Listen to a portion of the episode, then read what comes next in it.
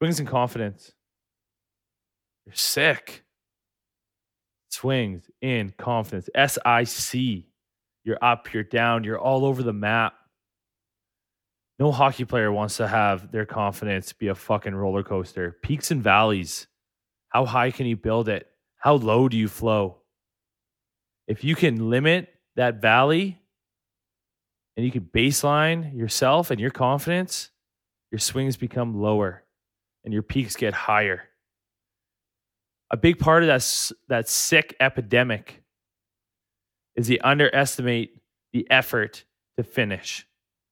When your confidence is high, you're working hard. You're pushing. You taste that fucking blood in your mouth. You have that goal in your eyes. You want to be the fucking winner. You want to be that go to guy.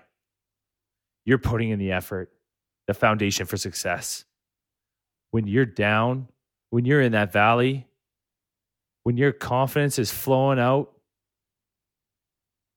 you're not putting in the effort. You're overestimating the effort to finish. Oh, it'll take too much. Oh, I can't do that. I can't, I can't, I can't. Change your fucking culture. Take the medication. Fix it. It starts between your ears. Underestimating that effort, overestimating that effort, not putting in the fucking effort, that's what makes you sick. That's what creates the swings in confidence taking that extra stride,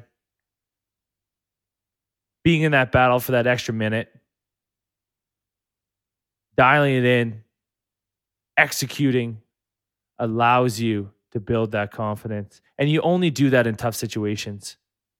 Telling yourself on the ice, you're okay. You're fine. Stop fucking panicking. Make a play. The swings get smaller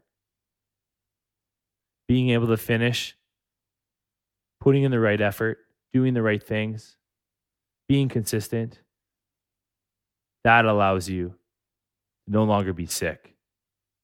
To compete at the highest levels, you need to have a very high baseline of confidence.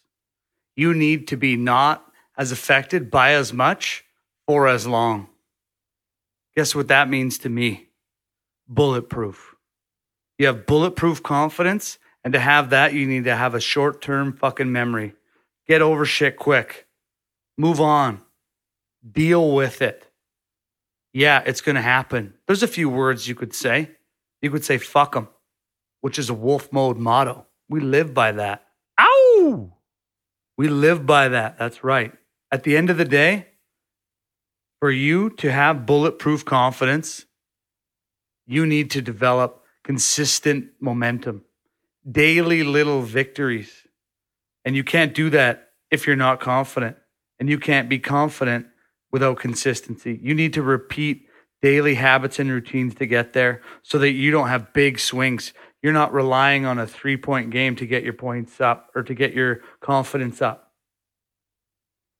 You're not relying on chasing that. Oh, I'll be happy when. I can't wait for my success and my happiness when I get a commitment. Confidence comes from focusing on the here and now. If you're focused on the future, you're never going to get there.